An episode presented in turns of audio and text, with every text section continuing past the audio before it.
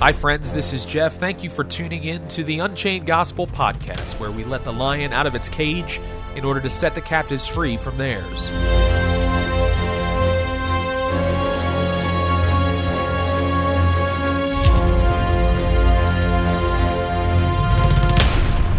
Hey guys, it's Geoff coming to you on behalf of the UnchainedGospel.org. I hope you liked our last video where we took a spotlight look at Gideon and how he felt unqualified to do the Lord's work. But I wanted to finish the story. In Judges chapter 7, the Lord says to Gideon, The people who are with you are too many for me to give the Midianites into their hands, lest Israel claim glory for itself against me, saying, My own hand has saved me. We already talked about how Gideon was probably not voted most likely to succeed in this high school yearbook. In fact, more often than not, God chooses to use the class clowns or slackers to do his will. It's truly amazing how God can use the implausible to do the impossible. But when dealing with mankind, a problem can arise the problem of pride. With Gideon, God chose someone who thought he had nothing to offer. But not everyone feels that way, and God knows that which is why he proceeded to preempt any trace of a prideful attitude before it could gain a foothold. We are so grateful when God uses us to do his work, even when we have no capabilities in and of ourselves. But there is something innate in all of us which we need to guard against. The more we are used and the more impressive the accomplishment, the more we forget that God is the one who actually did the work. We see the results, we get the thank you cards, and we even receive some mild praise for a job well done. That's where we get into trouble.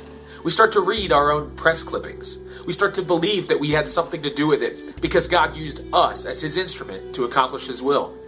Would a hammer or saw get kudos for its contribution to a completed project? That would be ridiculous, right? This is why it's even more outrageous when we seek to claim what rightfully belongs to the Lord the glory. God knows the thoughts and intents within a man's heart. He knows that as soon as we are able to accomplish something by God's grace, we will quickly forget who empowered us to do it in the first place. God does not need us to do anything for him. Instead, he chooses to use us in order to demonstrate his power to the world. And as a result, we are blessed. In the story of Gideon, God takes an army and shrinks it down to 300 men. Only 300 men to go up against all the people of the east, as numerous as locusts, and their camels were without number, as the sand by the seashore in multitude. 300 people to go against that army. How would you feel about those odds? We can quote all the verses we want about how God is on our side, which is completely true. But come on, put yourself in Gideon's shoes.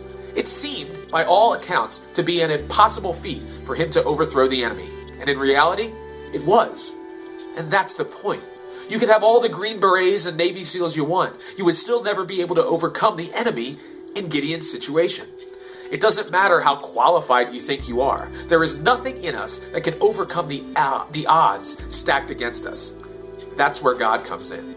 He provides the tools and the strength to use them in order to accomplish His purposes. You may be in a situation where it seems that God is stripping away your sense of accomplishment. Maybe you feel like you don't get enough credit. Perhaps you feel Him pushing you beyond your comforts and into something that may appear too hard for you. Chances are, He is. Why would we think any differently? It's His MO.